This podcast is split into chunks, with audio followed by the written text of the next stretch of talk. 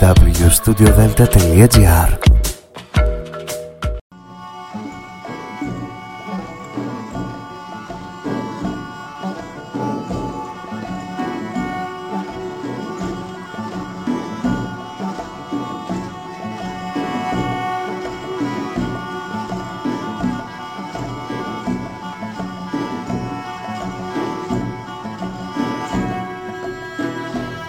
Καλή σας ημέρα κυρίες και κύριοι. Είναι η εκπομπή «Μύθοι και πολιτισμοί» με τη Γεωργία Κελή. Ζωντανά από το στούντιο Δέλτα, το ραδιόφωνο της καρδιάς μας.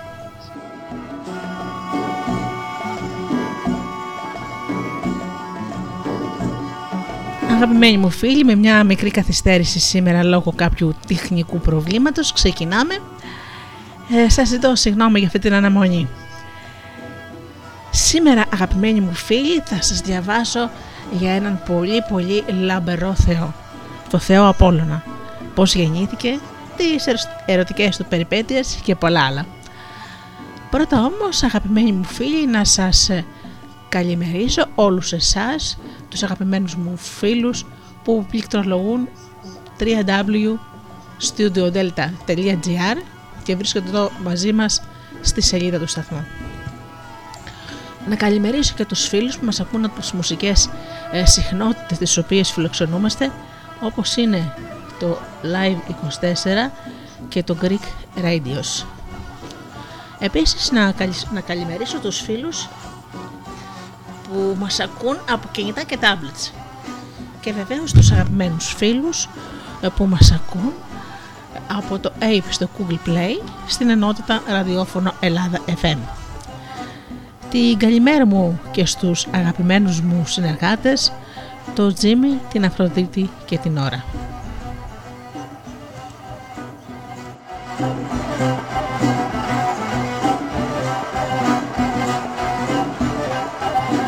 Ξεκινάμε με μουσική, μουσική παραμυθιών και ξεκινάμε κατόπιν την μυθολογία του Θεού Απόλλωνα.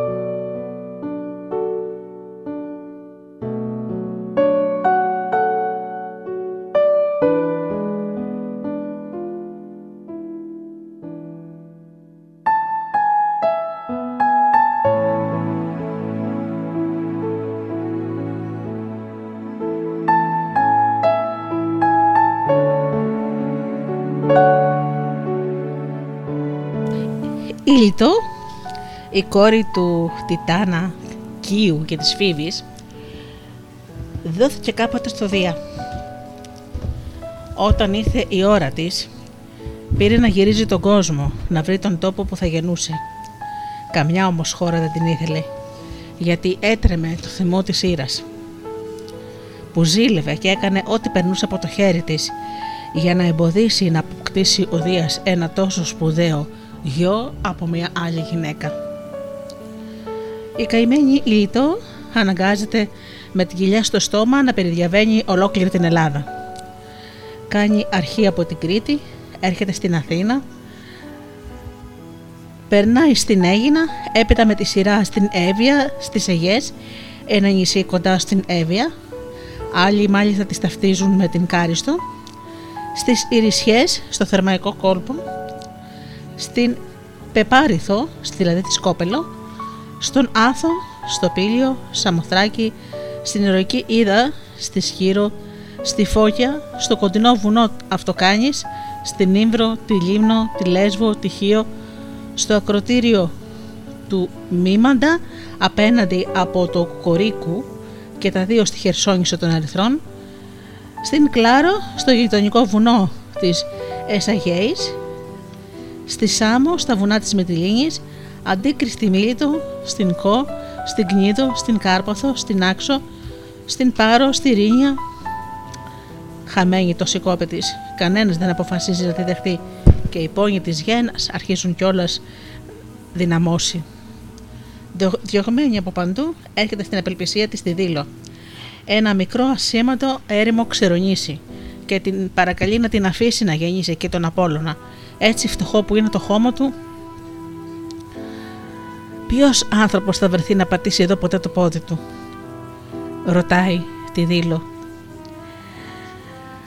Ούτε βόδια δεν μπορούν να βοσκήσουν εδώ, ούτε πρόβατα και ούτε αμπέλια και άλλα δεντρικά θα προκόψουν ποτέ πάνω σου. Τέτοια ξεραίλα που σε δέρνει. Αν όμως γεννηθεί εδώ ο γιος μου, τότε θα μπορέσεις να θρέψεις τους κατοίκους σου από ξένο χέρι, γιατί τα σφαχτά που θα κουβαλούν εδώ οι άνθρωποι να τον θυσιάσουν θα έχουν, δεν θα έχουν μετρημό. Μετά χαράς αποκρίνεται εκείνη. Και έτσι το κακό όνομα που έχω βγάλει στους ανθρώπους, τι άλλο θέλω από το να βρεθώ ξαφνικά φορτωμένη τιμή και, και δόξα. Να σου πω όμως και τους φόβους μου. Λένε για το γιο που θα γεννήσει πως θα είναι ζώρικος, ακόμα και πως θα τον τιμήσουν σαν μεγάλο Θεό και οι άλλοι θνητοί και οι αθάνατοι στη γη. Τρέμω λοιπόν μήπως μόλις με δει το φως της ημέρας, έτσι κακοτάχαλη που είμαι, με καταφορνέσει με μια κλωτσιά, με αναποδηγυρίσει και με καταχωνιάσει στο βυθό της θάλασσας, να μου κρατούν μονάχα οι φώκες και αυτός ύστερα συντροφιά και τα χταπόδια και αυτός κινήσει έπειτα να διαλέξει άλλο μέρος ομορφότερο, γεμάτο νερό και δέντρα, να χτίσει το ναό του. Πως ο πρώτος ναός και το πρώτο μαντίο που θα στήσει ο γιος σου θα βρίσκεται εδώ. Από εκεί και πέρα ας χτίσει και σε άλλους τόπους, γιατί η δόξα του θα πλώσει βέβαια σε όλο τον κόσμο. Η Λιτό ορκίζεται στα νερά της Τίγας που είναι ο πιο μεγάλος και σπουδαίος όρκος των θεών πως ο γιος της θα τιμήσει το νησί και θα ιδρύσει πρώτα σε αυτό βωμό και τέμενος. Έτσι η συμφωνία κλείνει, τα βάσανα όμως της Λιτούς δεν λένε να πάρουν τέλος Εννέα ολόκληρα μερόνυχτα την τριβελίζουν οι πόνοι, αβάσταχτη και δεν μπορεί να ελευθερωθεί.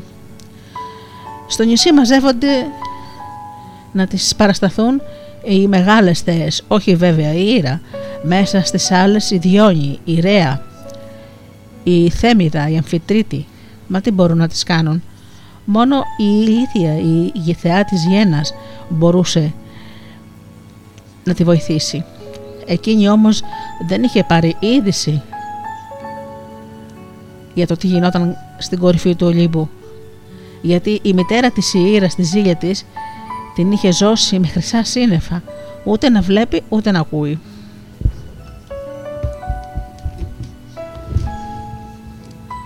Όταν οι θεές γύρω από τη λιτό είδαν και απόειδαν και κατάλαβαν πως το κακό δεν είχε άλλη γιατριά, μπορούν να κάνουν ε, την ήριδα στον Όλυμπο να μηνύσει της ηλίθιας να έλθει.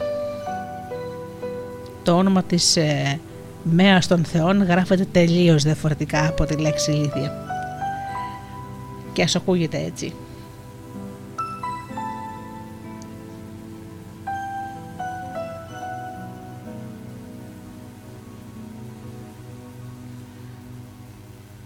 Το νου της όμως να μην τη δει η Ήρα και καταλάβει για ποιο σκοπό ανέβηκε για να κλικάνουν την ηλίθεια τη στάζουν ένα γιορτάνι εννιά πύχες μακρύ, πλεγμένο με χρυσά νήματα, να φτάνει μόνο να βιαστεί. Η Ήρυδα καταφέρνει να, ξεμονα... να ξεμοναχιάσει την ηλίθεια και να της δώσει ένα μήνυμα. Εκείνη δέχεται, ας είναι καλά και το γιορτάνι. Και ακολουθεί την Ήρυδα πριν τη δει η Ήρα και τη στρέψει πίσω. Δεν έχει καλά καλά πατήσει το πόδι της στο νησί και οι μέρες που έχουν περάσει και βασανίσει την φτωχή γυναίκα. Εκείνη γέρνει και ακουμπάει τις πλάτες της στο βράχο της κύθνου. Αναστηλώνει τα γόνατά της στο, μακρύ, στο μαλακό χορτάρι και αγκαλιάζει με τα δυο της χέρια τη φοινικιά που φύτρωνε εκεί. Σε μια στιγμή το παιδί βγαίνει στο φως μέσα στις δοξαστικές φωνές των γυναικών. Αμέσως παίρνουν το μωρό, το λούζουν, το τυλίγουν σε άσπρο αγανό σεντόνι και το φασκιώνουν με χρυσή φασκιά. Η Λιτά δεν χρειάζεται να του δώσει το στήθος της γιατί η Θέμηδα του βάζει στο στόμα τον νέκταρ και αμβροσία και αμέσως γίνεται θαύμα. Φασκέ και σπάρναγα, σπάρναγα, συγγνώμη, σπάργανα λύνονται από μόνο τους, ο Θεός μεγαλώνει απότομα, πετάγεται πάνω και το πρώτο πράγμα που κάνει είναι να αναγγείλει στις θεές το πρόγραμμα της ζωής του θα παίζει κιθάρα, θα δοξεύει και θα μηνάει στους ανθρώπους τις άσφαλτες βουλές του πατέρα του. Θα Θαμπομένες οι θεές τον καμαρώνουν καθώς τον βλέπουν να κάνει τα πρώτα του βήματα πάνω στο νησί. Και η δήλος θες από Θεού δώρο πιο πολύ, όμως και από την ίδια της τη χαρά που αξιώθηκε τέτοια δόξα, αστράφει από μάλαμα. Ξέρει πια πως ο Θεός σε όποιες πολιτείες γυρίσει θα γίνουν πλούσιες και όμορφες, μια φορά το νησί που γεννήθηκε δεν θα το ξεχάσει και καθώς και κάθε τόσο θα έρχεται να παρακολουθεί χαρούμενος στις μεγάλες γιορτές του. Τώρα όμως την πρώτη μέρα που γεννήθηκε θα χρειαστεί να το αφήσει γρήγορα για να ανέβει στον Όλυμπο, όπου οι άλλοι θεοί θα τον δεχτούν με σεβασμό και με κάποιο φόβο. Είναι αλήθεια, γιατί το δοξάρι του το κρατεί πάντα τεντωμένο στο χέρι και αργότερα κάθε φορά που θα φτάνει στον Όλυμπο οι άλλοι θα πετάγονται από τους θρόνους να τον καλωσορίσουν. Μόνο ο πατέρας του και η Λιτό η μητέρα του, δηλαδή ο Δίας και η μητέρα του η Λιτό δεν προσηκώνονται στον ερχομό του. Η μητέρα μάλιστα είναι η μόνη που δεν μπορεί ε, και μπορεί άφοβα να του λασκάρει το δεδομένο δοξάρι, να του κλείσει το σαγετολόγο και να τον βγάλει από τους ώμους του και έπειτα να κρεμάσει στα αρματά του ε, να τα βάλεις σε ένα μαλαμετένιο καρφί της κολόνας δίπλα στο θρόνο του Δία. Και μόνο όταν ο νερός Θεός πηγεί ένα χρυσό ποτήρι νέκταρ που του προσφέρει ο πατέρας του, τολμούν οι άλλοι θεοί να ξανασηκωθούν και μετά να ξανακαθίσουν. Και ήλτο δίπλα στο Δία καμαρώνει που γέννησε ένα τέτοιο γιο. Τις αγίτες του ο Απόλλωνας τις κρατεί για τους αντιμάχους με το μαντίο του βοηθάει τους ανθρώπους να μαθαίνουν τις βουλές του πατέρα του. Την κιθάρα όμως τη φυλά για, για τα συμπόσια των Ολυμπίων. Κάθε φορά που αφήνει κάποιον από τους αγαπημένους του τόπους, τους δελφούς, τη δήλο ή όποιον άλλον και ανεβαίνει με ένα ανοιγόκλεισμα του ματιού στον ουρανό, γρήγορα οι θεοί μαζεύονται στο αλόνι του Ολύμπου να χαρούν τη μουσική του. Εκείνος παίζει την κιθάρα συνοδεύοντας τις μουσικές που τραγουδούν την ώρα που οι άλλες νέες θεές, η Χάριτης, οι Ώρες, η Αρμονία, η Ήβη, η Αφροδίτη και η Άρτεμη, η αδελφούλα του η Δίδυμη, δίνουν τα χέρια και στείλουν χορό. Μαζί με τις κοπέλες χορεύουν ο Άρης και ο Ερμής. Κι όμως, ο Απόλλωνας με την κιθάρα στα χέρια και ζωσμένος με θεία φεγκοβολή παρακολουθεί τα μεγάλα αριθμικά βήματα, τα στριφοχειρίσματα του χορού και τα παιδιά του και τα πόδια του στη γρήγορη κίνηση τους βάζουν σπίθες και ο όμορφος, ο μορφοκλωσμένος χιτώνας του αστραποβολάει και αυτός με τον έμισμά του. Πώς να κρατήσουν τη χαρά τους και την περηφάνεια τους ο Δίας και Λιτό για ένα τέτοιο γιο.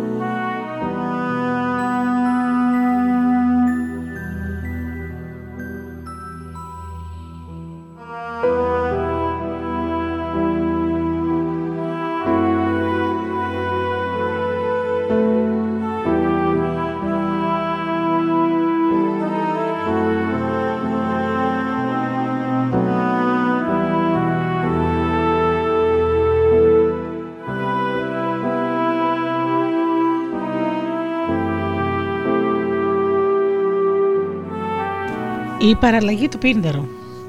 Ο Δήλος ήταν άλλοτε νησί, πλεούμενο και ταξίδευε μέσα στο Αιγαίο, πάνω στα κύματα, πότε εδώ και πότε εκεί, κατά που έσπροχνε ο άνεμος.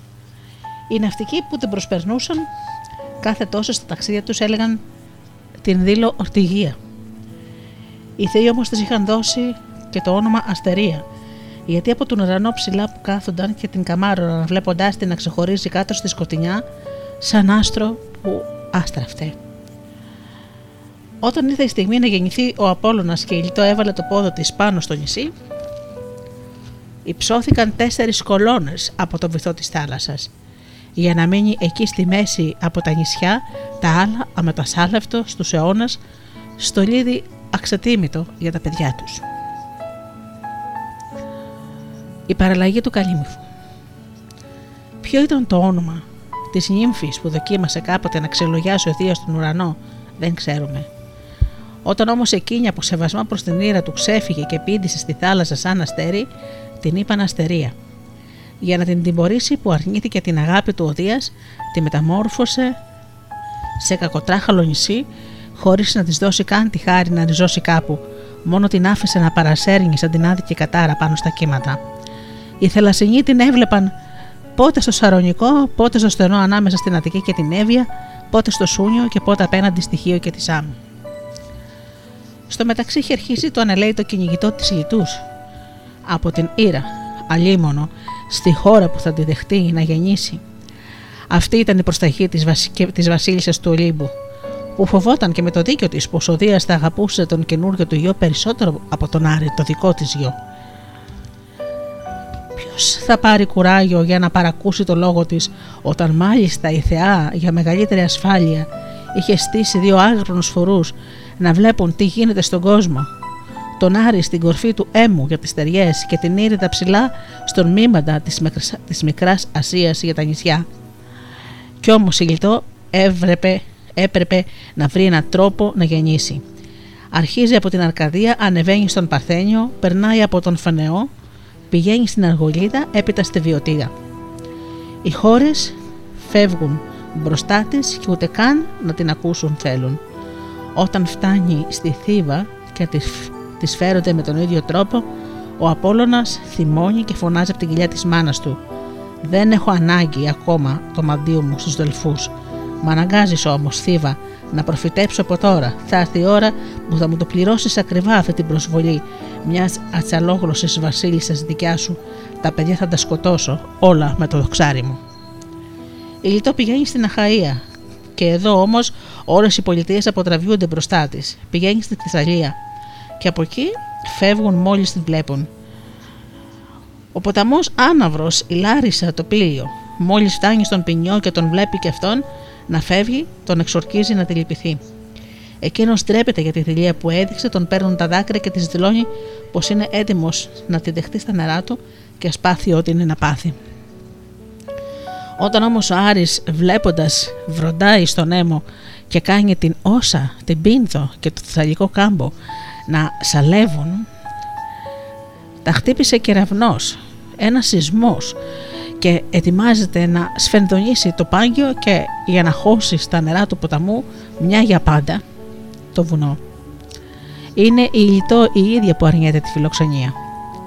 Να σε καλά παινιέ που με σπλαχνίστηκες να σε καλά. Δεν θέλω όμως να πάθεις τέτοιο κακό από τη δική μου αφορμή. Μια φορά την καλοσύνη σου θα τη θυμούμε πάντα.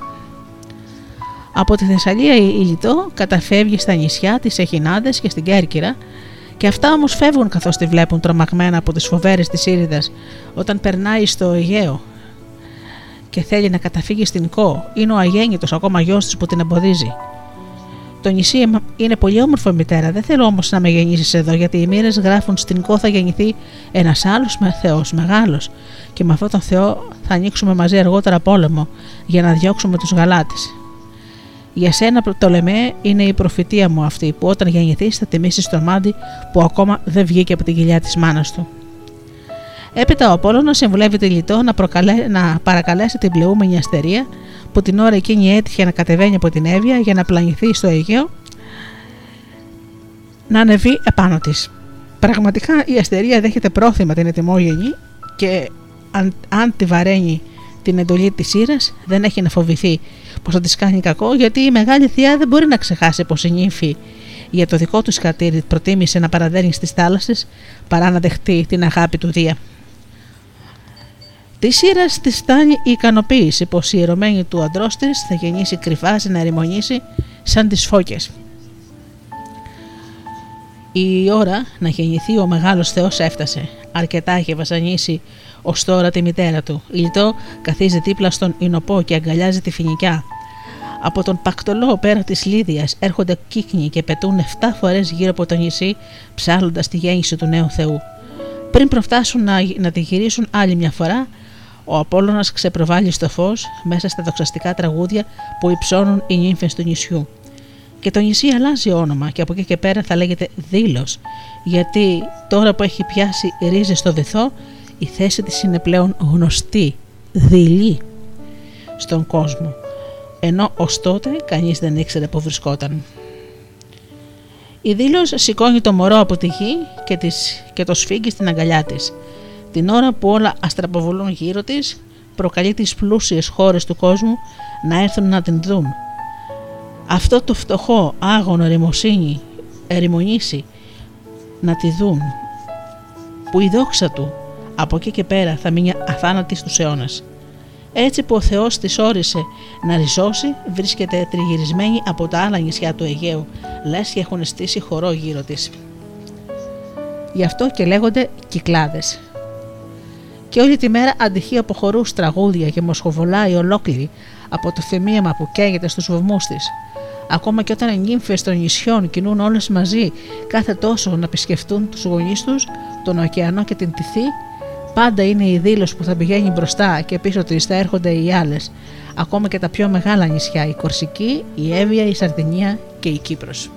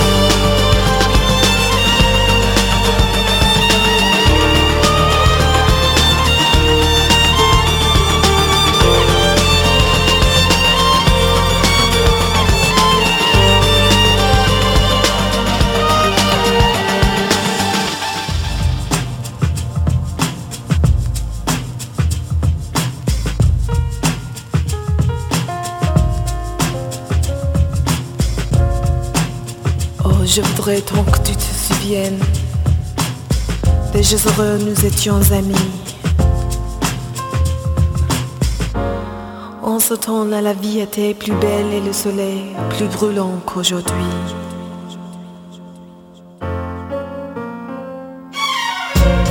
Les feuilles mortes se ramassent à la pelle. Tu vois, je n'ai pas oublié. Les feuilles mortes se ramassent à la pelle. Les souvenirs et les regrets aussi. Et le vent du nord les emporte dans la nuit froide de l'oubli vois, je n'ai pas oublié la chanson que tu me chantais.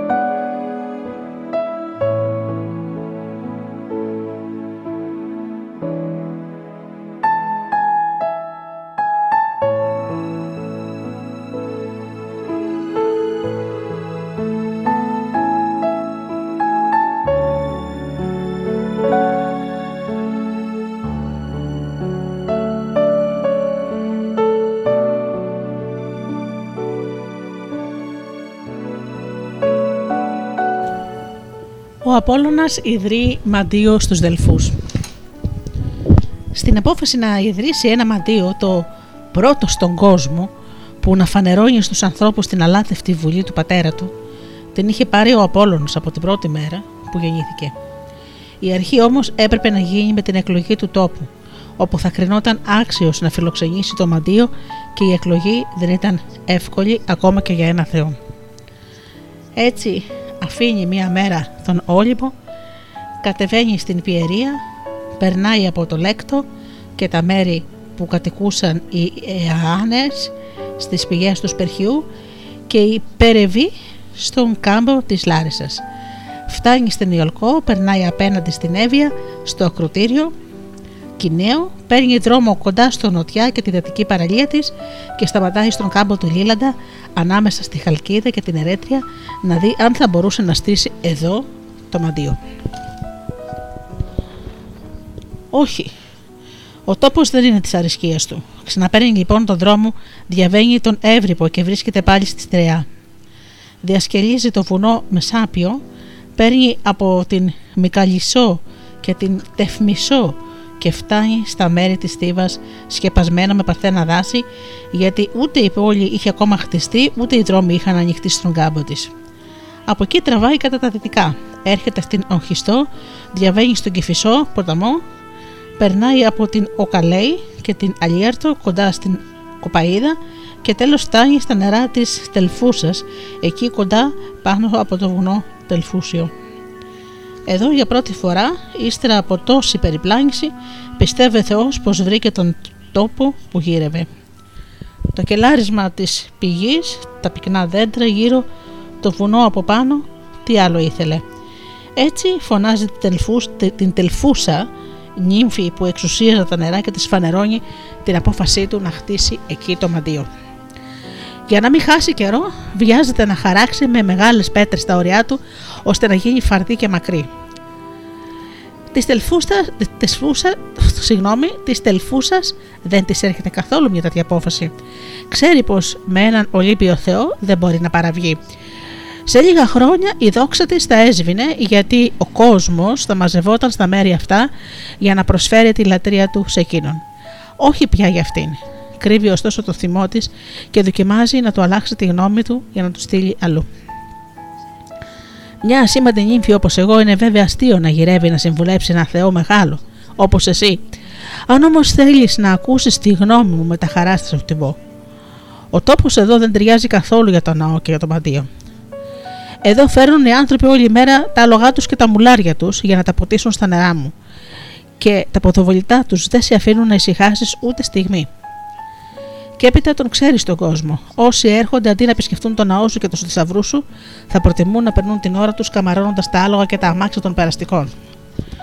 Πήγαινε καλύτερη στην Κρίσα, κάτω από το Παρνασό. Εκεί πάνω ούτε άλογα θα βλέπεις, ούτε αμάξια θα σου κάνουν φασαρία. Έτσι θα μπορείς να δέχεσαι χαρούμενο τα δώρα και τις θυσίες που θα σου προσφέρουν οι θνητοί. Ο Απόλλωνας ξεγελιέται και της δίνει δίκιο. Παίρνει λοιπόν πάλι το δρόμο, περνάει τον Πανοπέα, την πολιτεία των Άθεων, φλεγίων στην Κοπαίδα και φτάνει στην Κρίσα, ψάχνοντας να βρει τον τόπο για να χτίσει τον ναό του, εκεί που οι ορθόψιλοι βράχοι του Παρνασού κρέμονται από πάνω και από κάτω άνοιγε μια σπηλιά βαθιά και μια λαγκαδιά αδάμαστη. Αμέσως βάζει τα θεμέλια οριστικά πια. Πάνω τους θα έχτιζαν αργότερα το πέτρανο κατόφλι ο Τροφόνιος και ο Αγαμίδης τα παιδιά του Εργίνου και αμέτρητοι άνθρωποι που θα τον αποτελείωναν. Ένα ναό που η δόξα του θα γινόταν τραγούδι στα στόματα των ανθρώπων.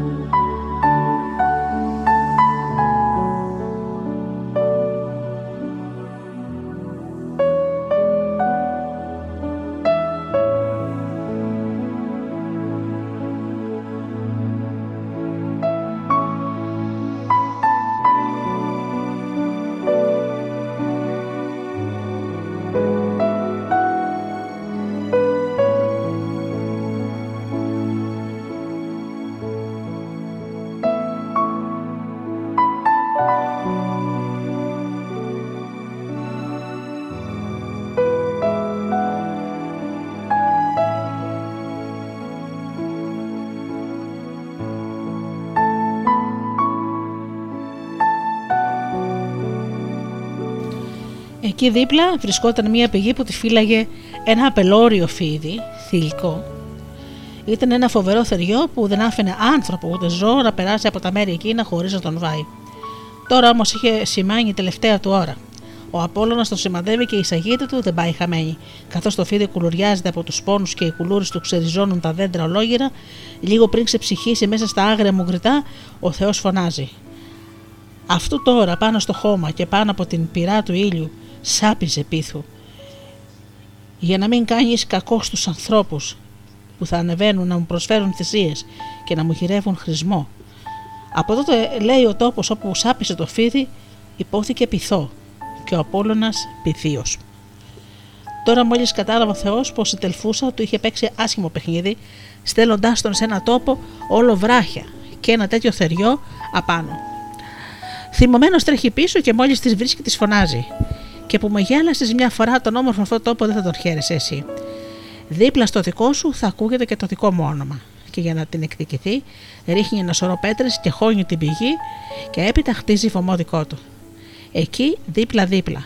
Από τότε υπόθηκε τελφούσιος γιατί είχε σχήμα, ε, είχε ασχημίσει την ιερομάνα της τελφούσας.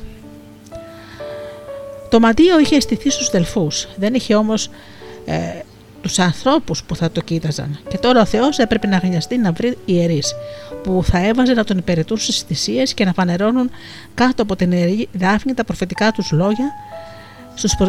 στους προσκυνητές.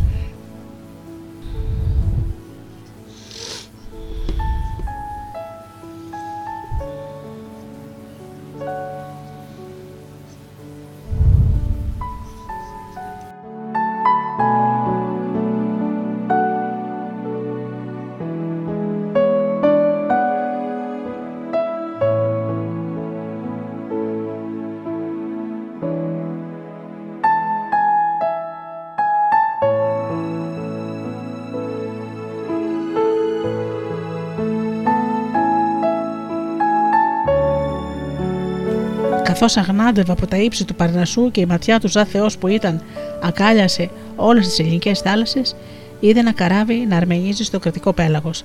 Ερχόταν από την Γνωσό, τη μεγάλη πολιτεία του Μίνωα, και ήταν ναυλωμένο από εμπόρους που ταξίδευαν για, το, για την πύλη της Τριφυλίας να πουλήσουν και για να αγοράσουν. Ο Θεός δεν αργεί να πάρει την απόφασή του. Αυτή η κριτική θα γινόταν η πρώτη ιερή των αδελφών. Τρέχει λοιπόν και βρίσκεται κοντά στο καράβι. Μεταμορφώνεται σε ένα πελώριο δελφίνι, δίνει ένα πίδο και ξαπλώνει φαρδί πλατή στο κατάστρωμα. Οι κριτικοί στέλνουν, στέλνουν, στέκουν άλαλοι μπροστά στο θαύμα αυτό. Και αν κανένας τους παίρνει το κουράγιο να γυρίσει, κατακεί τα μάτια του, να κοιτάζει τον Δέλφινα, μια κρυφή δύναμη τον τραντάζει ολόκληρο, γιατί τραντάζει και του καραβιού τα μαδέρια. Δεν έχουν λοιπόν άλλο παρά να του κάνουν να αφήσουν το καράβι να αρμενίζει και ο Θεός βοηθός. Σπρωγμένοι από τη δυνατό νοτιά, προσπερνάνε τον Μαλέα και όταν φτάνουν στον Τέναρο, δοκιμάζουν να πλησιάσουν τη στεριά, να ρίξουν άγκυρα και να βγουν έξω. Να δουν τι θα έκανε το δελφίνι. Θα έμενε εξαπλωμένος στην κουβέρτα του πλοίου ή θα πηδούσε πίσω στη θάλασσα να χαθεί στα κύματα. Αλλά όμως είναι τα πράγματα αλλιώς. Και άλλα τα σχέδια των θητών και άλλα των θεών. Το καράβι δεν ακούει στο τιμόνι και μόνο συνεχίζει το δρόμο του, προσπερνάει τη μεσχε... μεσε... Ε, μεσηνιακή Χερσόνησο και παίρνει έπειτα πάντα με τον νοτιά από πίσω του να αρμενίζει κατά το βοριά. Σε μία, μία αφήνει πίσω του τις πολιτείες της Δυτικής Πελοποννήσου, την Αρίνη, την Αργυφέη, το Θρίο, το άνοιγμα του Αλφιού, τον Έπι, την Τριφυλιακή Πύλο όπου λογάριασαν να ρηχτούν άγκυρα οι έμποροι τους ε, κρουνούς, τη χαλκίδα, τη δήμη, την ήλιδα, τις σφυρές. Από μακριά ξεχωρίζουν μέσα στα σύννεφα την Ιθάκη, με το ψηλό της βουνό και άλλα νησιά, το Δουλίχιο, τη Λευκάδα, τη Σάμι, την Κεφαλονιά και τη Ζάκυνθο. Όταν τέλος ανοίγει δεξιά τους ο κορινδιακός κόλπος, ο άνεμος ακόμα πιο δυνατός αλλάζει.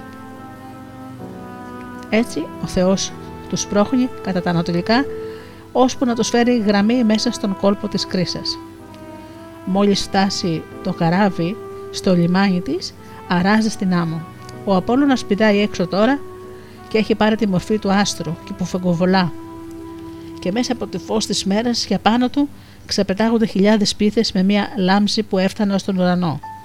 Σε αυτό το βολίδα ανεβαίνει στους δελφούς και περνάει μέσα από τους τρίποδες και χώνεται μέσα στο άδετο για να γίνει τώρα μια μεγάλη φλόγα που κάνει την κρίσα να στραφοκοπά από τη μια άκρη στην άλλη. Και οι γυναίκες και οι κόρες των Κρυσαίων, νιώθοντας την παρουσία του Μεγάλου Θεού, υψώνουν ιερή κραυγή.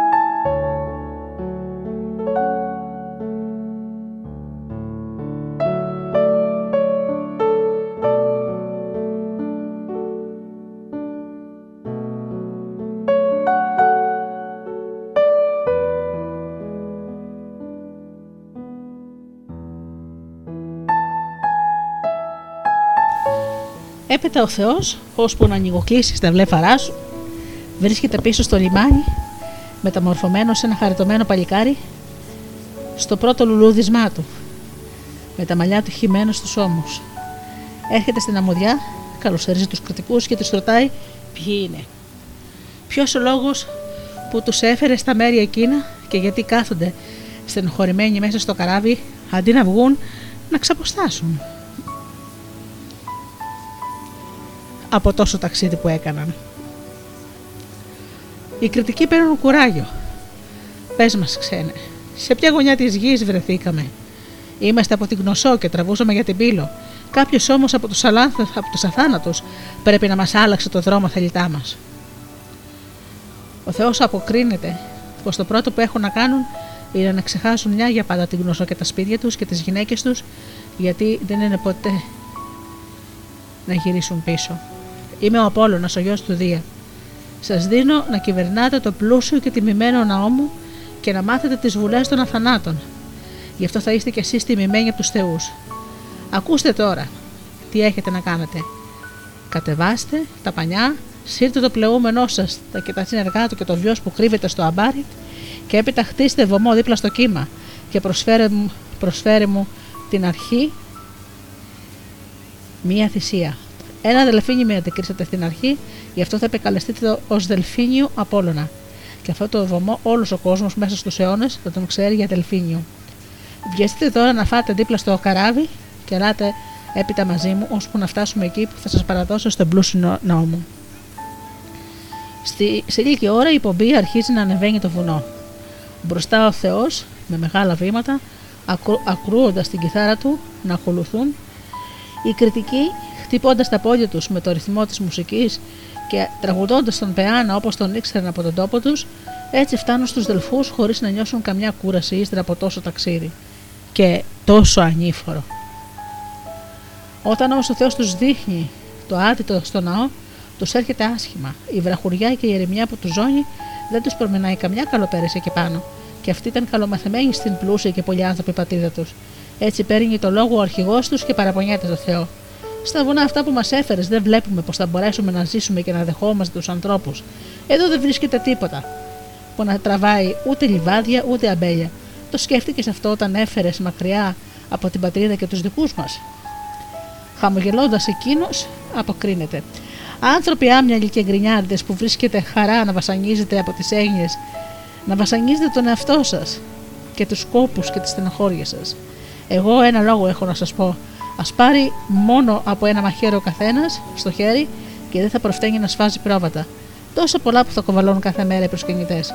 Μόνο να μου προστατεύετε τον ναό και τον κόσμο που έρχεται να πάρει χρησμό να τον δέχεστε σύμφωνα με τους ορισμούς μου. Αλλιώς, αν το πάρετε πάνω σας, όπως συνηθίζουν οι άνθρωποι, και αρχίσετε τα μαλώματα και τις αδικίες, να το ξέρετε. Θα έρθουν άλλοι να σας κυβερνήσουν και εσείς θα αναγκαστείτε να σκύψετε το κεφάλι για πάντα μπροστά τους. Ό,τι είχα να πω το είπα, και εσείς δεν έχετε παρά να το βάλετε στο μυαλό σας.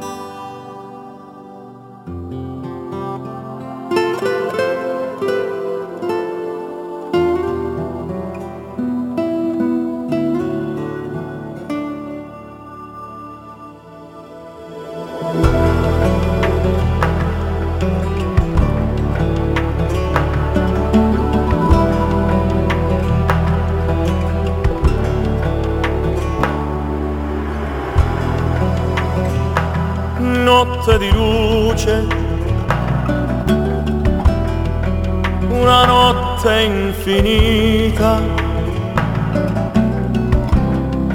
una lettera che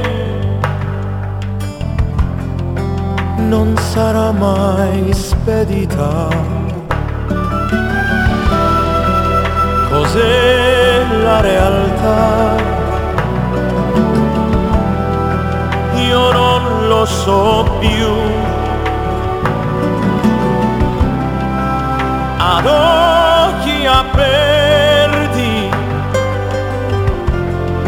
il mio sogno sei tu. Io ti amo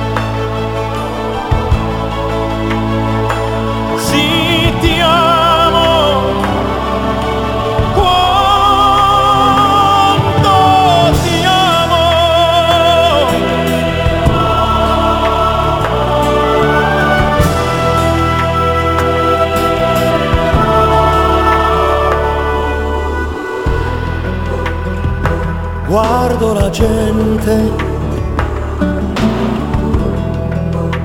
mano per mano,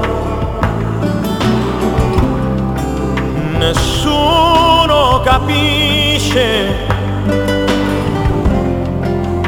quello che provo. Respiro il silenzio. dei tuoi pensieri. Un giorno sarai tutto quello che speri. Io ti amo.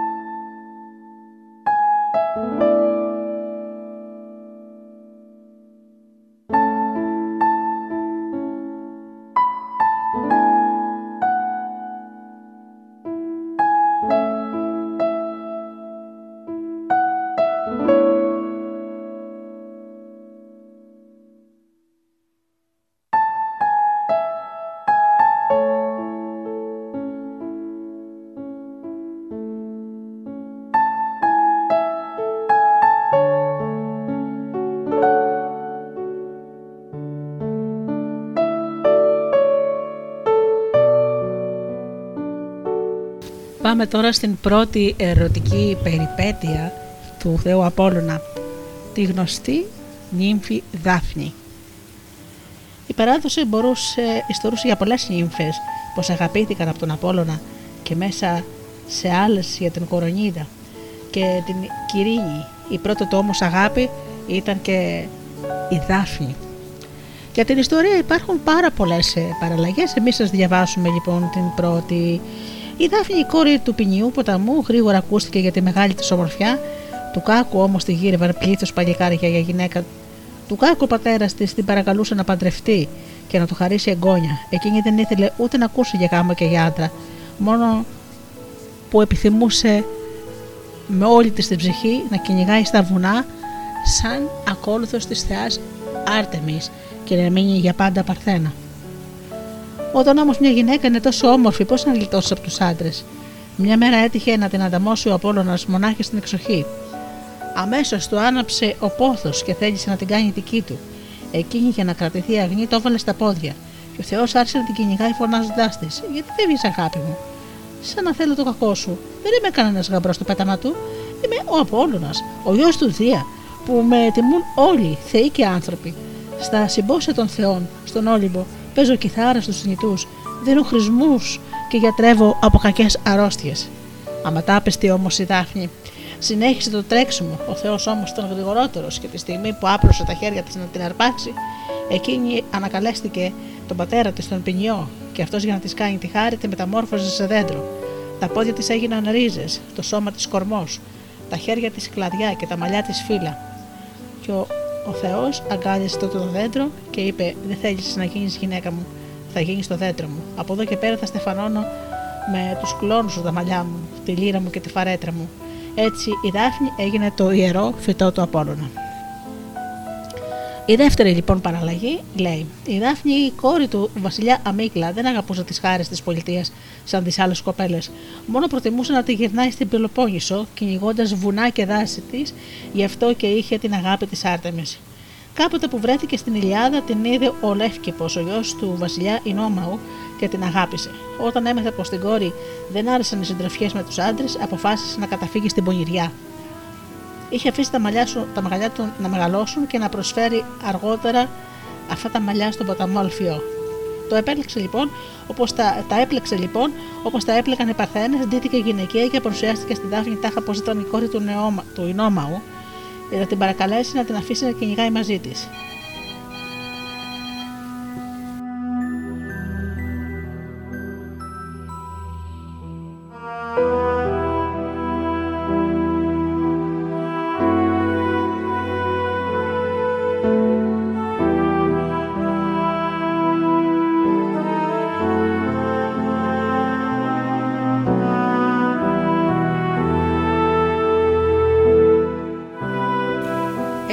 Ξεγέλασε και τα κατάφερε μάλιστα γρήγορα η Δάφνη να την αγαπήσει περισσότερο από όλες και να την κάνει καλή της φιλενάδα.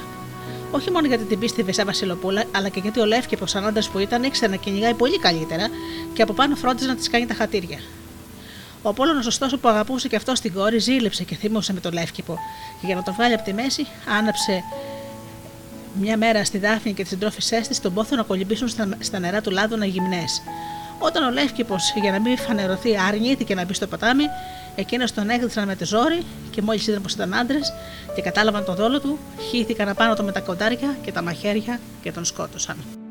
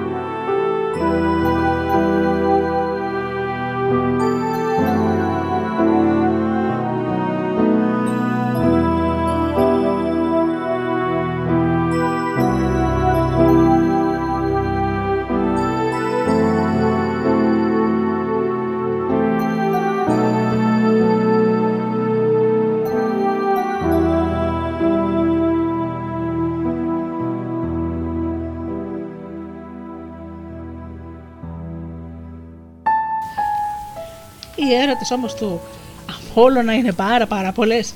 Θα έλεγα μάλιστα ότι είναι ένας από τους πιο ενεργούς ερωτικά θεούς.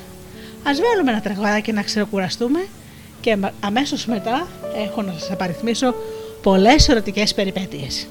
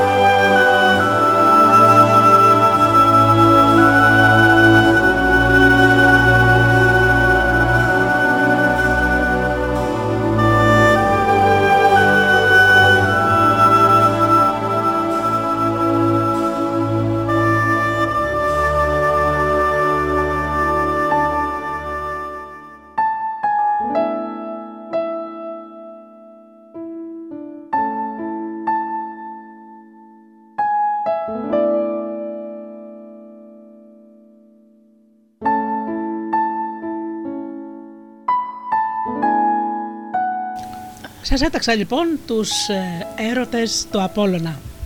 Και πάμε λοιπόν.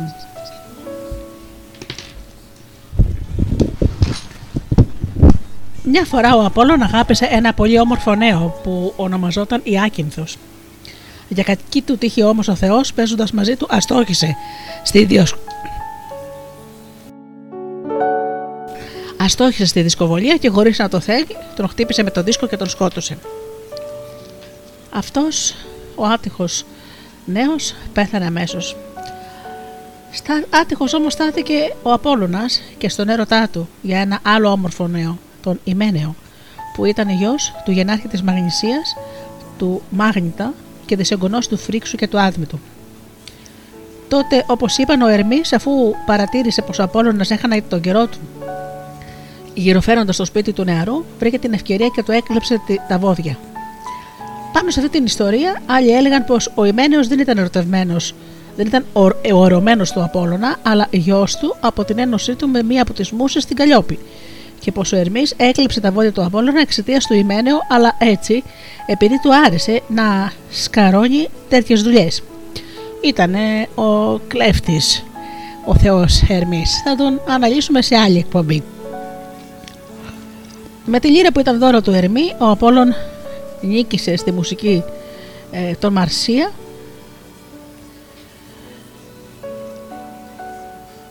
και τον Πάνα που θέλησε να τον ανταγωνιστούν με τους αυλούς. Μάλιστα τον Μαρσία τον νίκησε ο Απόλλων και τον έγδαρε ζωντανό, ενώ τον Μίδα που ήταν κριτής στον αγώνα μεταξύ Απόλλωνα και Πάνα ψήφισε υπέρ του δεύτερου, τον έκανε με αυτιά γαϊδάρου.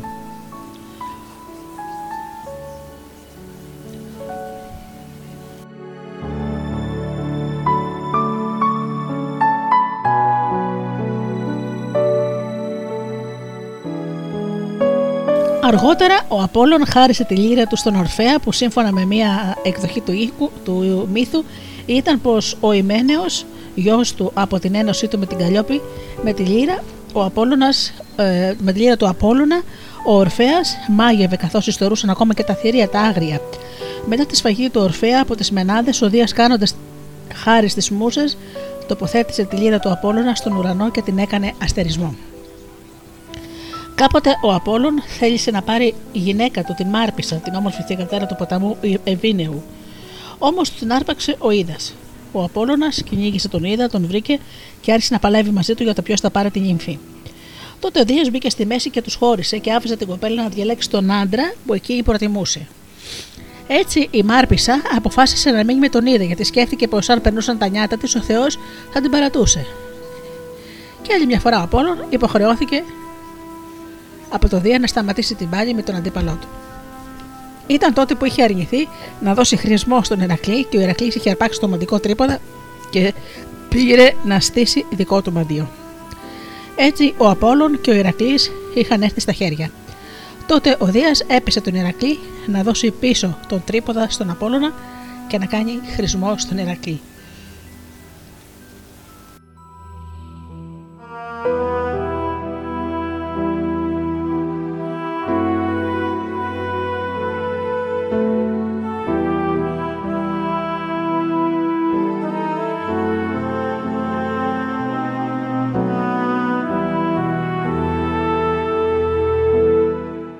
Εκτός από την Καλλιόπη και μια άλλη μουσα, η Θάλια έκανε παιδιά με τον Απόλωνα.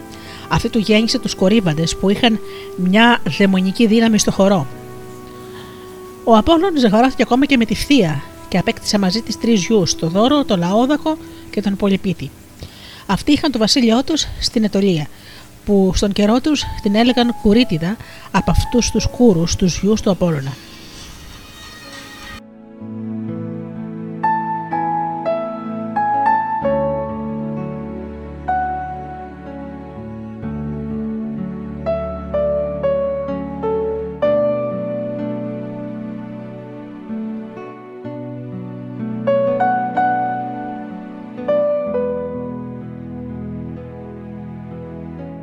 Σαν πέρασε από εκεί ο Αιτωλό, σκότωσε τους γιους του Απόλυνα, έκανε τη χώρα τους δική τους και είπε, την είπε Ετωλία από το όνομά του. Και ο Δελφός που έδωσε το όνομά του στους Δελφούς ήταν σύμφωνα με μία εκδοχή του μύθου, όχι όπως είδαμε του Ποσειδώνα, αλλά του Απόλλωνα γιος και γεννήθηκε σαν έσμιξο Απόλλων με την κόρη του Καστάλου, τη Θεία, που ήταν η αίρια του Διονύσιου. Για άλλους πάλι μητέρα του Δελφού ήταν Κελανό και για άλλους η Μέλενα και μία κόρη του, Κηφισιού, του Κηφισού. Μια άλλη φορά ο Απόλλων έσμιξε με τη Θηρό και αυτή του έκανε γιο τον Χέρονα και έχτισε τη Χερόνια. Και με τη Θριόπη ζευγαρώθηκε ο Απόλλων και έκανε μαζί της τον Άμφισο, τον, επόμενο, τον επώνυμο ήρωα της Άμφισας. Ακόμα στον κόρικο άντρο του Παρνασσού ο Απόλλων έκανε δική του την νύμφη Κορίκια και έτσι γεννήθηκε ο Λύκορος που έχτισε στην πόλη Λυκόρια. Ο πιο σπουδαίος γιος του Απόλλωνα ήταν ο Ασκληπιός από την ένωσή του με την Κορονίδα, τη θυγατέρα του βασιλιά Φλεγία στην Θεσσαλία. Από το χείρονα είχε μάθει ο Ασκληπιός όλα τα φάρμακα, όλους τους τρόπους να γιατρεύει τις αρρώστιες. Όταν όμως έφτασε στο σημείο να ανασταίνει νεκρούς, ο Δίας έγινε έξω φρενών και κεραυνοβόλησε και τον σκότωσε. Τότε ο Απόλλων εκδικήθηκε για το χαμό του γιού του, σκοτώνοντας τους κύκλοπες που έφτιαξαν κεραυνούς στο Δία. Αλλά ο Δίας δεν αστειευόταν. Ήταν έτοιμος να ρίξει και τον Απόλλωνα στα τάρταρα και θα το έκανε, αν δεν πρόφτανε λιτό να πέσει στα πόδια του, και με τα παρακάλια της και μόνο επειδή την αγαπούσε πολύ, ο Δίας μετρίασε την οργή του και αρκέστηκε να επιβάλλει στον Απόλλωνα, στον Απόλλωνα την ποινή να υπηρετήσει Θεός αυτός ένα θνητό για ένα χρόνο. Έτσι, ο Απόλλων βρέθηκε στις φερές της Θεσσαλίας, στις προσταγές του βασιλιά Άδεμητου, να του βόσκει τα γελάδια του.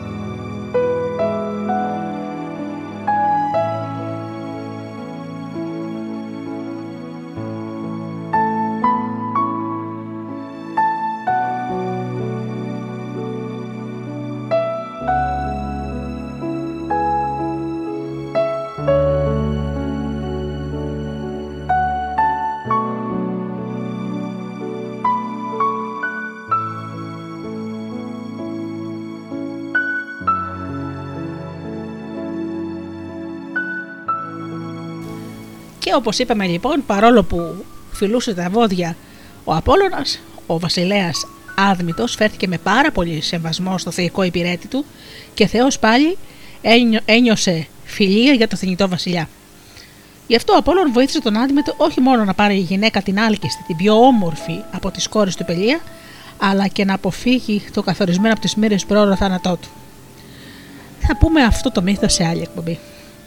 Δεύτερη θητεία του Απόλλωνα κοντά σε θνητό ήταν στην Τρία. Αυτή η τιμωρία του επέβαλε ο Δίας για τη συμμετοχή σε συνωμοσία εναντίον του, οργανωμένη από την Ήρα μαζί με τον Ποσειδώνα και την Αθηνά. Έτσι ο Απόλλων μπήκε στη δούληψη του βασιλιά Λαομέδοντα. Αυτός τότε μαζί με τον Ποσειδώνα έκτισε τα τείχη της Τρία. Ο Λαομέδον όμως αθέτησε το λόγο του που είχε δώσει στους δύο Θεούς, αρνήθηκε να τους πληρώσει τη συμφωνημένη αμοιβή για την εργασία τους και τους έδειξε κακήν καρκός από τη χώρα του. Ε, βλέπετε, αυτά υπήρχαν από τότε. Ξέρετε, να με σε πληρώνουν μετά από τη δουλειά. Και μάλιστα και αρχαίοι θεοί. Φαντάσου λοιπόν τι γίνεται σήμερα, αγαπημένοι μου ακροατές.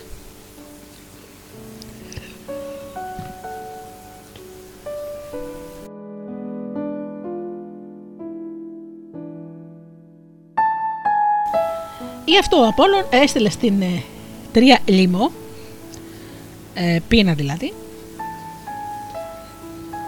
και ο Ποσειδώνας πλημμύρες. Και στα μέγαρα πίστευαν πως ο Απόλλωνας είχε χτίσει τα τείχη της πόλης τους.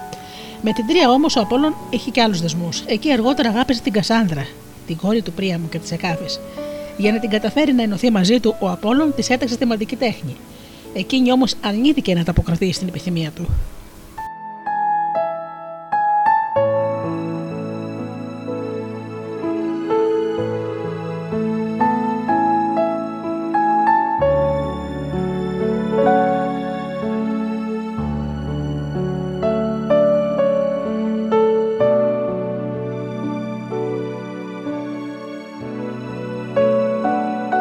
Μάλιστα ο μύθος λέει ότι τον ξεγέλασε η Κασάνδρα, ότι ναι θα γίνει η ερωμένη του, αλλά ζήτησε όμως πρώτα το χάρισμα της σημαντικής. Ο Απόλλωνας, ε, παθιασμένος άνθρωπο, θεός, για να πλαγιάσει με αυτή την όμορφη κόρη, ε, της έδωσε το χάρισμα της σημαντική χωρίς να το σκεφτεί. Όμως εκείνη μόλις πήρε το δώρο της, έκανε πίσω και του λέει: Τώρα δεν πρόκειται να κάνω τίποτα. Αυτός όμως ήταν Θεός. Ακόμα πιο πονηρός της. Λέει λοιπόν, εντάξει, δεν μπορούσε να μου χαρίσεις τουλάχιστον ένα φιλί. Και καθώς τη φίλησε, την έφτιασε μες στο στόμα και της λέει: Πάρε ανόητη, θα είσαι η καλύτερη μάντισα, αλλά δεν θα σε πιστεύει κανένας. Και εδώ λιγάκι για να αποκαταστήσω την ιστορία. Υπάρχει αυτή η έκφραση ε, ακούγαν Κασάνδρες δεν σημαίνει αυτή η έκφραση κακώς έχει βγει ότι ε, είναι για αυτούς που λένε ψέματα ή κινδυνολογούν. Λάθος. Η Κασάνδρα έλεγε την αλήθεια. Έβλεπε πραγματικά τα πράγματα όπως τα γίνανε. Αλλά δυστυχώς δεν την πίστευε κανείς.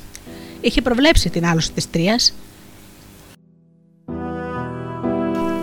Τους είχε πει τι θα γινότανε, αλλά κανείς δεν την πίστευε. Έτσι η Κασάνδρα τιμωρήθηκε και καθώς ξέρουμε βρήκε τραγικό θάνατο εφόσον έγινε ιερωμένη του Αγαμέμνονα όπου σαν γύρισαν στην πατρίδα ε, σφαγιάστηκαν και οι δύο από την Κλητεμίστρα και τον ερωμένο της τον Αίγιστο.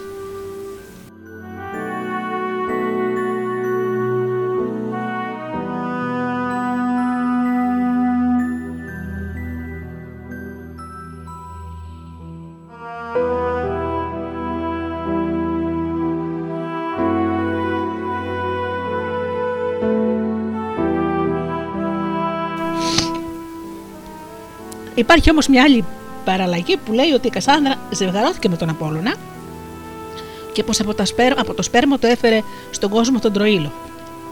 Και με τη γυναίκα του Κύκνο την πρόκλεια έλεγαν πως έσμιξε με τον Απόλλων σε εκείνα τα μέρη και πως έτσι γεννήθηκε ο Τέννη της Τενέδου, ο βασιλιάς. Αυτόν τον σκότωσε ο Χιλέας γιατί εμπόδιζε τους Έλληνες που πήγαιναν στην Τρία να προσορμιστούν στον τόπο του. Και το έκανε αυτό ο Αχηλέα, μόνο που η μάνα του η Θέτιδα τον είχε προειδοποιήσει πως αν σκότωνε τον Τένι θα το πλήρωνε με τη ζωή του στην Τρία, πέφτοντας από το χέρι του ίδιου του Απόλωνα όπως και έγινε.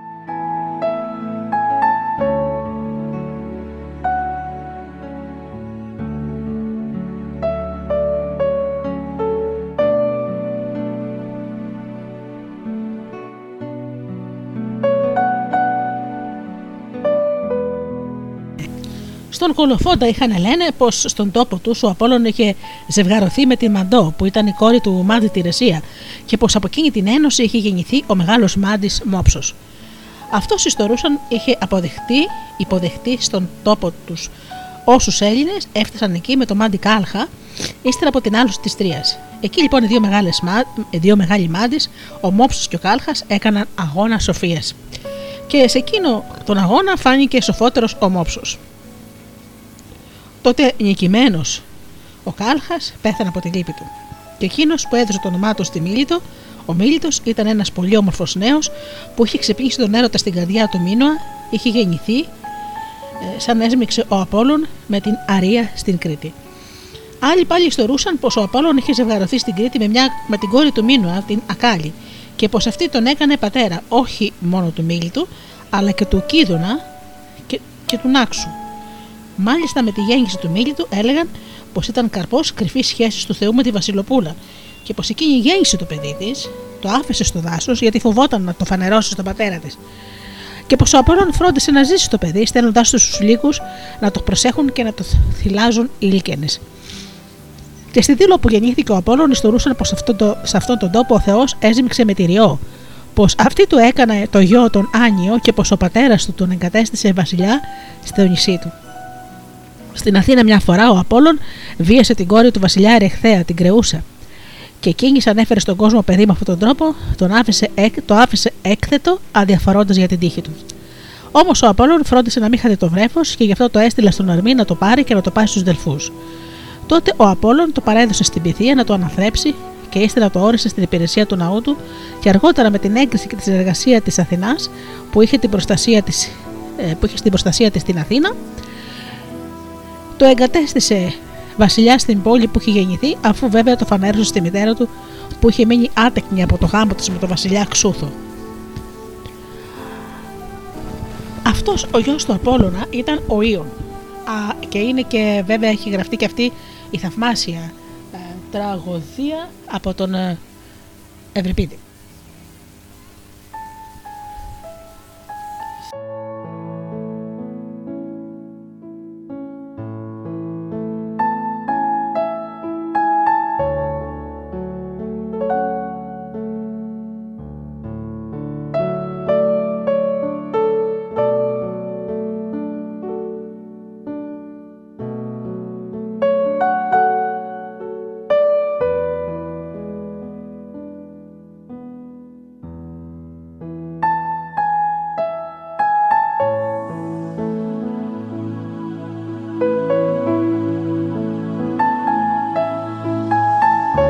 Τον Ιωνα λοιπόν βγήκαν οι Ιώνες που κυριάρχησαν στα νησιά του Αιγαίου και την Μικρασιατική Ιωνία, στα παράλια της, μικρά, στα παράλια της Μικράς Ασίας.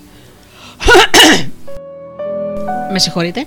Από τη Θεσσαλία άρπαξε ο Απόλλων την Κυρίνη, τη μετέφερε στη Λιβύη και ενώθηκε μαζί της και την έκανε μητέρα του Αριστείου, που είχε το χάρισμα να λυτρώνει το λαό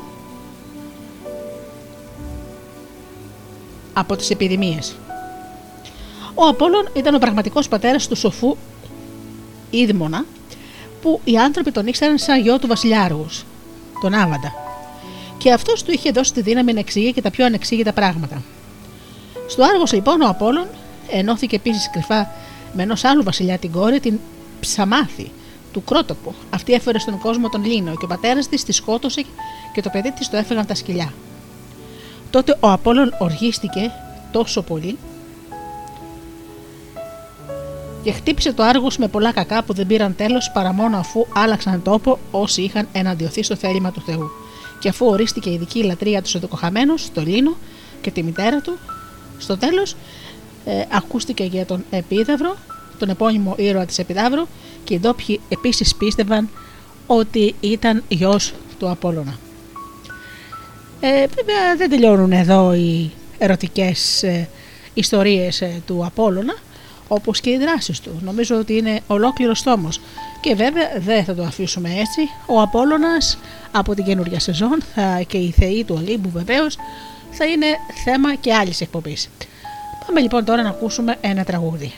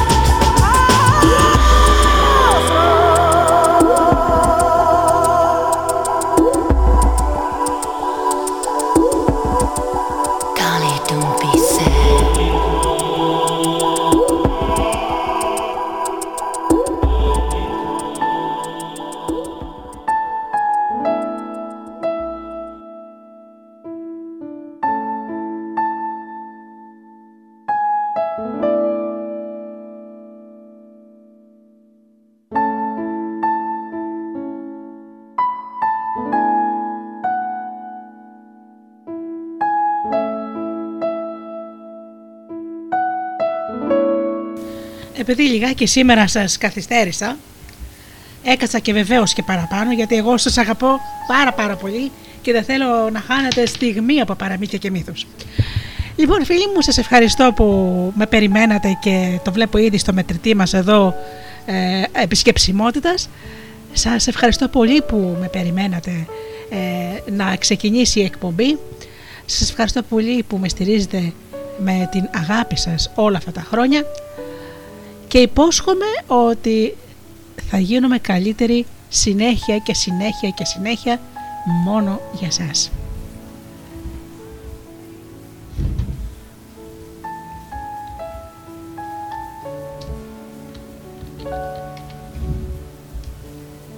Να υπενθυμίσω στους ακροατές δύο πράγματα. Στη σελίδα του σταθμού μας, στην ενότητα αρθογραφία, όπου ξεκίνησα να αναβάζω σιγά σιγά τα πρώτα μου άρθρα, υπάρχει πάντα το mail μου. Αν θέλετε να επικοινωνήσετε μαζί μου. Να σας, ε, να σας πω, να σας ενημερώσω ότι εδώ και κάμποσο καιρό ε, έχω χτίσει μία λίστα παραμυθόφιλων δηλαδή ανθρώπους που αγαπούν το μύθο και το παραμύθι, το καλό παραμύθι, το καλό βιβλίο το, το λογοτεχνικό, το καλό βιβλίο αυτοβελτίωσης και βοήθειας και αυτοί οι άνθρωποι ε, λαμβάνουν τακτικότατα από μένα mails με ηχογραφήσεις, αφηγήσεις δικές μου τόσο παραμυθιών όσο ιστοριών ε, και όσο άλλων ενδιαφέροντων, ενδιαφέροντων πραγμάτων όπως παραδείγματος χάρη ε, ξεκίνησα τώρα να σας στέλνω ηχητικά από τα βιβλία του Δημοτικού για τα παιδάκια σας. Ε, ξέρετε, τα ηχογραφώ, χθες έκανα την πρώτη μου αποστολή. Ε, τα ηχογραφώ μιλάοντας αργά και με την κατάλληλη μουσική και με διαλύματα ε, μουσικής για να χαίρονται τα παιδιά σας και να τους είναι ευχάριστη η μάθηση. Σκοπός μου είναι να αποτελειώσω όλα τα βιβλία του Δημοτικού ε, μέσα στο καλοκαίρι και να τα ανεβάσω, να τα στείλω στη λίστα μου και σιγά σιγά γιατί όχι να επεκταθώ και στο γυμνάσιο. Βέβαια εκεί τα βγαίνει περισσότερα και πιο πολλά και πιστέψτε με πραγματικά θα είναι σαν να ξαναπερνάω κι εγώ η ίδια θρανία. Αλλά αυτό είναι πάρα πολύ καλό γιατί ό,τι μεθαίνει κανείς είναι καλό. Έτσι λοιπόν ε, καλοί μου φίλοι, εκτός από το προφίλ μου στο facebook ε, Γεωργία Αγγελή με ελληνικούς ε, χαρακτήρες. Ε, στη σελίδα του σταθμού στην αρθογραφία είναι το angeligeorgia.storyteller papakigmail.com Επίσης ε, η σελίδα κεντρική του σταθμού έχει και κάτι άλλο. Έχει ε, link, έχει, ε, έχει ένα τετράγωνο, θα το δείτε ένα ωραίο κομμάτι που λέει Georgia's Angelis Podcast, όπου όταν το πατήσετε μεταφέρεστε στο προσωπικό μου podcast, όπου εκεί ανεβάζω τις εκπομπές που δεν προλάβατε να ακούσατε, να περιηγηθείτε. Είναι περίπου αυτή τη στιγμή 300 ε, και εκπομπές ε, όπου πλουτίζονται συνεχώς, όχι μόνο από εκπομπές μόνο, αλλά και από αφηγήσεις, μυθολογίες, παραμύθια, τα πάντα. Έτσι λοιπόν εύχομαι το καλοκαίρι να με ακούτε, να ακούτε τις αφηγήσεις μου, να περνάτε καλά και εύχομαι βέβαια πάντα να περνάτε καλά και να είσαστε γεροί και δυνατοί.